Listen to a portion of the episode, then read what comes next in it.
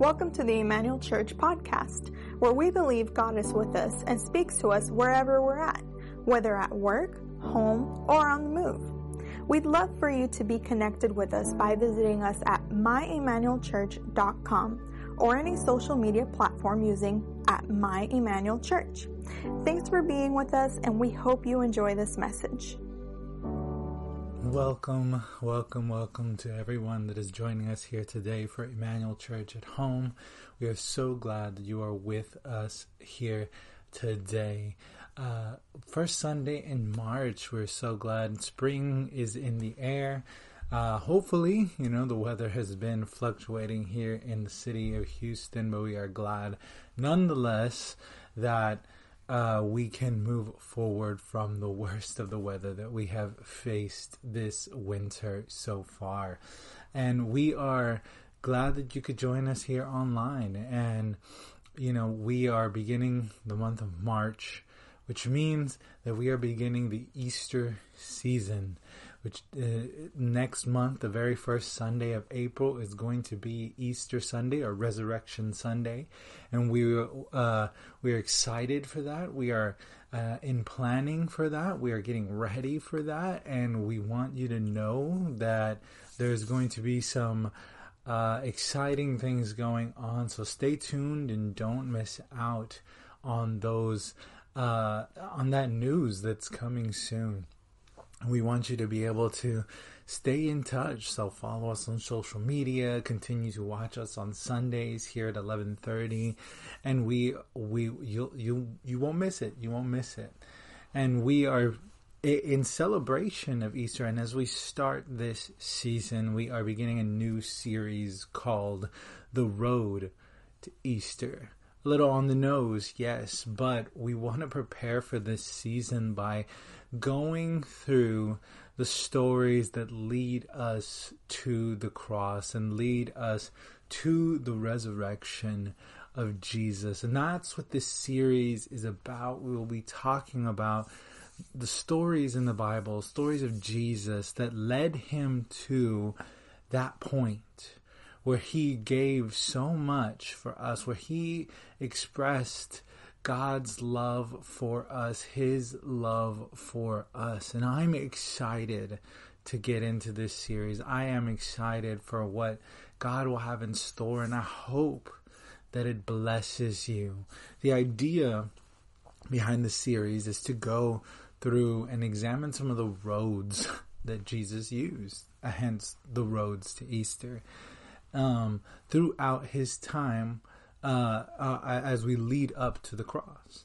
And so the first road we will be looking at is the road, his road into Jerusalem, the road he took into Jerusalem. And if you're like me or anything like me, which I hope you're not, because I consider myself directionally challenged. If it wasn't for GPS, if it wasn't for my wife, if it wasn't for other people helping me, I would never get where I needed to go. There are very few places that I can travel to without a GPS. And thankfully, you know, GPSs are way better now that they're on our phones and easier to use, easier to to um, find places, but it wasn't always like that. And I've always been like this. When I first learned to drive, I would like uh, um, find my way around based on landmarks. There was a tree over there, and that big tree is where I know to turn. I didn't know street names, and I still struggle with that today. But one of the things that would happen a lot to me is I would tend to miss exits and you might think, well, that's silly. Um, maybe it is for you, but it took me an, almost an entire year of traveling to my school in San Antonio, from Houston to San Antonio, to realize that it was just a straight line down I 10 and and it blew my mind once I realized that. I was like, "Oh wow, I don't even really need a GPS for most of this trip because it's just straight, literally straight." And it took me a while. But I missed exits a lot. I still miss exits a lot.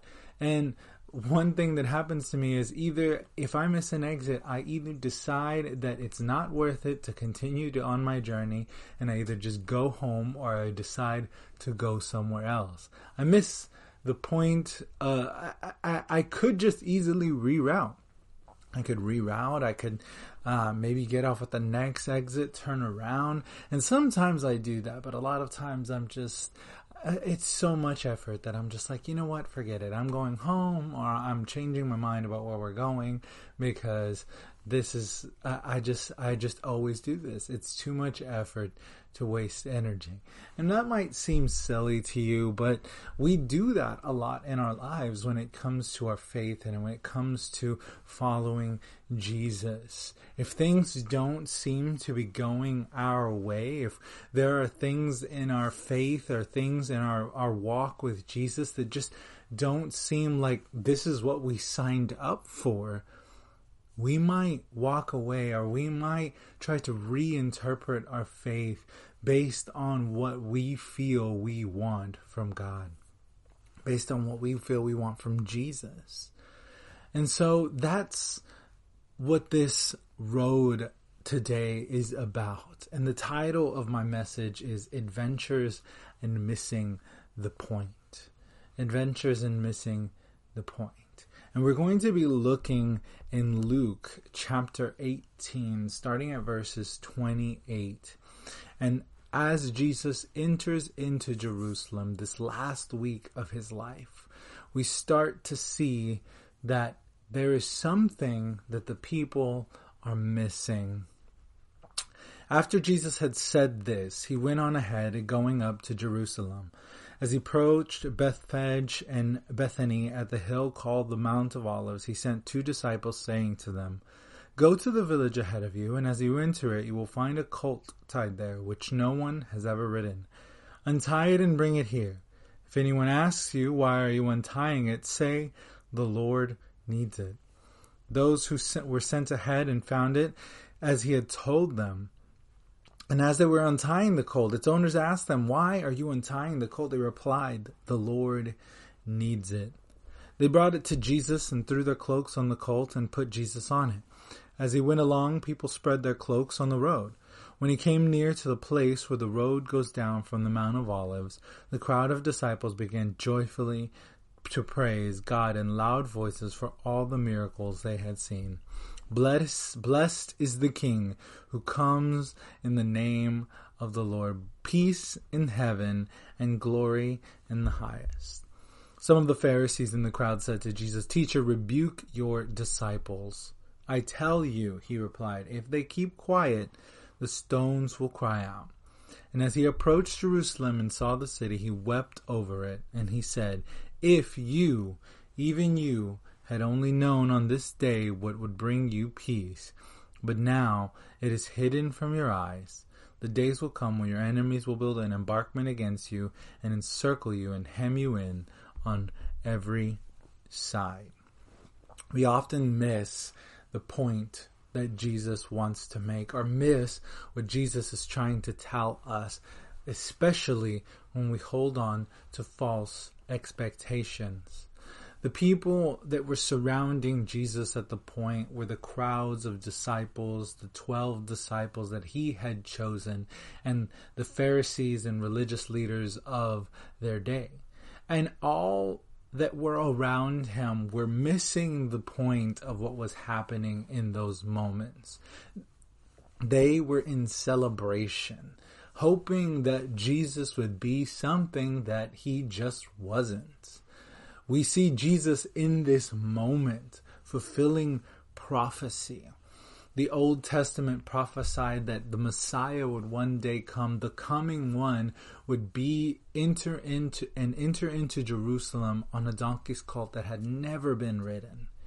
And he was fulfilling this prophecy in this moment. He was doing what he was supposed to do, doing what needed to be fulfilled.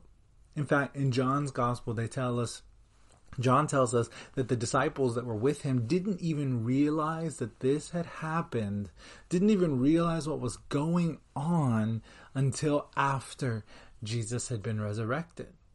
And so we already see that by that commentary in the story that the disciples, the one who were closest to Jesus, were missing the point. The disciples who were surrounding Jesus and singing his praises did, got it wrong too. They were laying down cloaks and palm tree leaves and shouting, Hosanna, blessed is he who comes in the name of the Lord. Blessed is the coming one, the Savior. They were, they were crying out to him as the Messiah, yet they did not understand what that meant. The, the Pharisees and religious leaders, neither. They assumed that the Messiah would be something different. See, everybody has these expectations that they carry with them, and it follows through us in life. And, and we even put expectations on God without really wondering if we are looking at things the right way, if we're understanding what God is trying to tell us.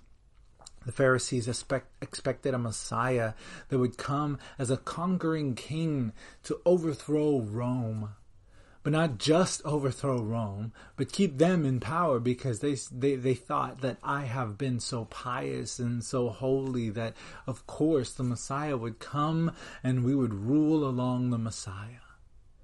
The people expected a Messiah that would over, uh, overthrow Rome too, but overthrow them from their religious leaders and say, Let, let's live a life as free as we can be, separated and here, separated from the, the cruel leaders that are around us and experience peace and, and just joy here in the promised land. But they, they were looking for a physical king. They were ready to crown Jesus king and they wanted him to take that place. Even the disciples, his closest, the twelve, missed the point.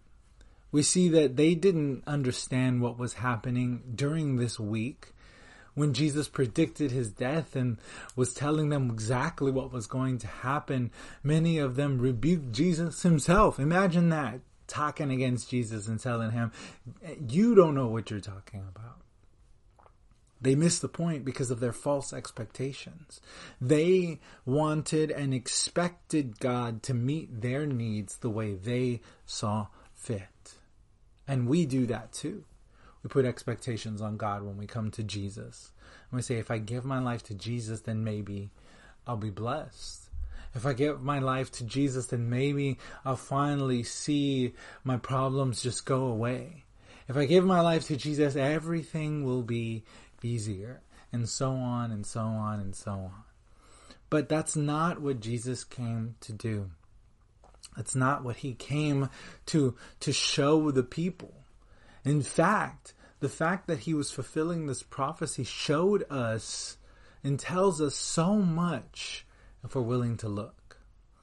In those days, if a king would return to a city, if, if a king would return to Jerusalem riding on a donkey, it had a meaning.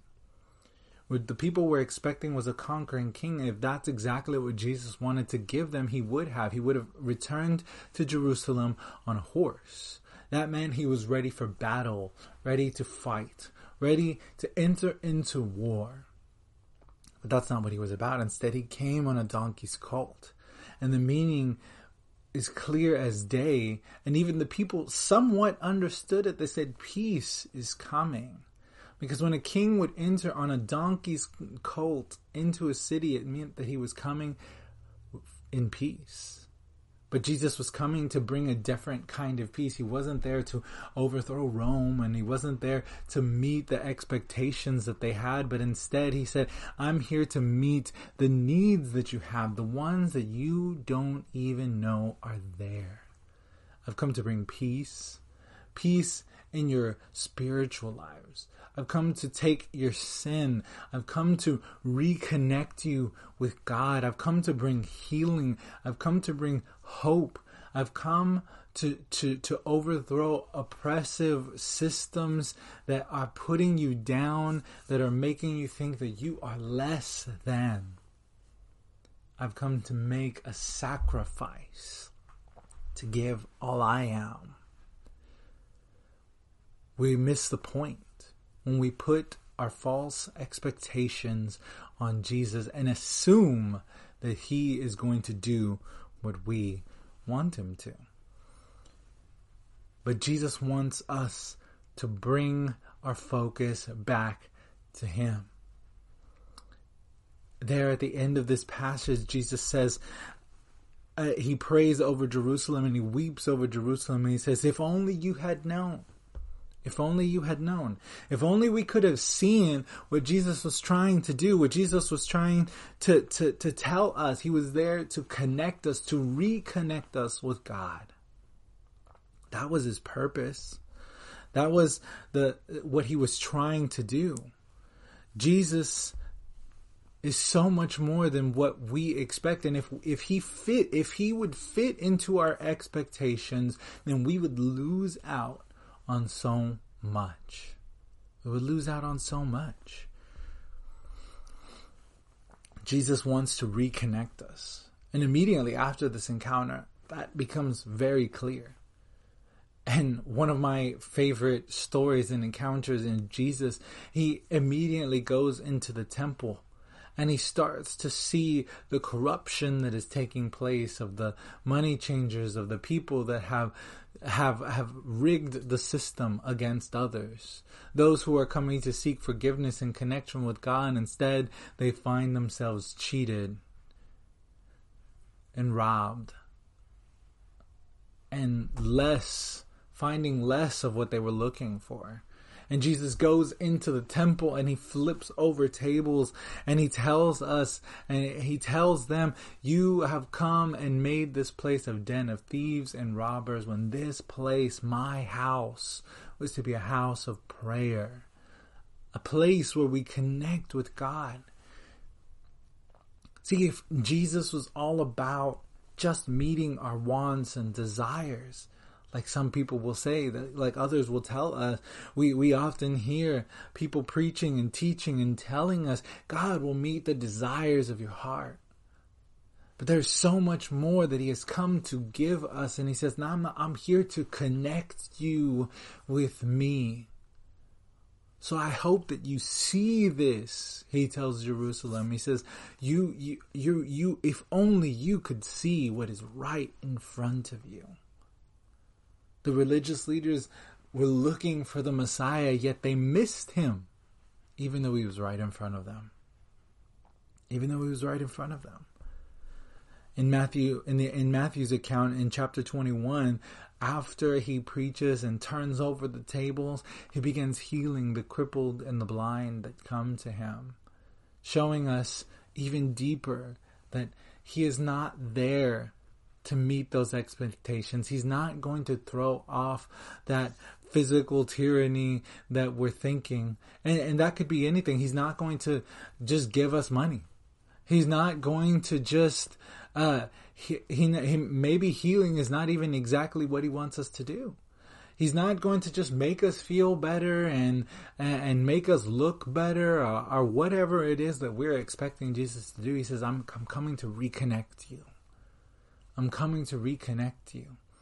People with disabilities like blindness or crippledness in those days were often outcast.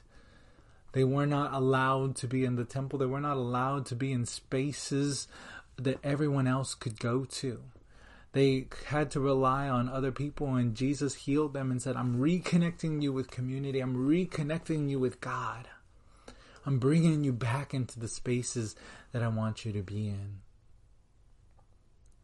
if we allow our expectations to dictate how we see God, then we miss out on so much more.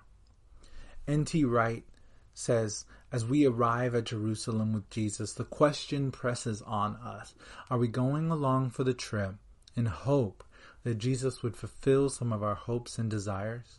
Are we ready to sing a song of praise, but only as long as Jesus seems to be doing what we want? The long and dusty pilgrim way of our lives gives us plenty of time to sort out our motives for following Jesus in the first place. Are we ready not only to spread our cloaks on the road in front of Him, to do the showy and flamboyant thing, but also now to follow him into trouble, controversy, trial, and death. Jesus wants us to follow him and he's offering us so much more. Throughout this week, he asked the disciples to follow him, to pray with him, to be with him in this trial, in this controversy. And he says, if you do, you will, you, you will receive what you don't even comprehend. You will receive more of me than you could ever imagine. You will know me more, know me deeper.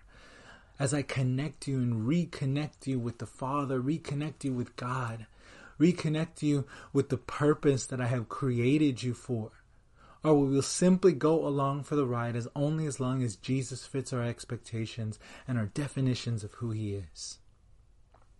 Or will we follow him to the end, to the end of the story, to the cross, to the tomb, and to his resurrection, so that we can see what he has in store for us? See, Jesus wants to express who he is to us. He wants to express his love to us. So let us this Sunday, let us this Easter season go along this ride. Let's not miss what Jesus is trying to tell us. Instead of just focusing on the celebration, the loud and flamboyant and showy, let's see what God wants to do in our lives, in our hearts this year. I want to pray with you today. And I hope that this message is blessing you, and I hope that you're hearing what Jesus has to say to you today. And I want to pray that as we go along this journey, that we would see what God wants us to see, and that we would know Him deeper today. Father God, we thank you for your word and for this opportunity. We thank you for what you have done for us. And as we begin to celebrate the Easter season, let's not miss the point. Let's not set our expectations only to see them failed upon. Let's let you guide us and lead us on this journey and on this road so that we can see you and we can know you. In your name we pray. Amen. I hope that this message has blessed you. And as we go along this journey together, that we will know Jesus deeper during this season. I want you to know that we're praying for you, that we love you and we miss you, and we hope to see you soon. Have a blessed week. We hope you've enjoyed this message. We'd love to hear your story about how you've been blessed by this ministry or how we can pray for you. To connect with us, you can email us at amen at myemmanuelchurch.com. And if you would like to support us financially, you can give online at myemmanuelchurch.com slash give. Also, if you're in the area, we'd love to see you in person for the full worship experience. Thanks again, and we hope you have a blessed week.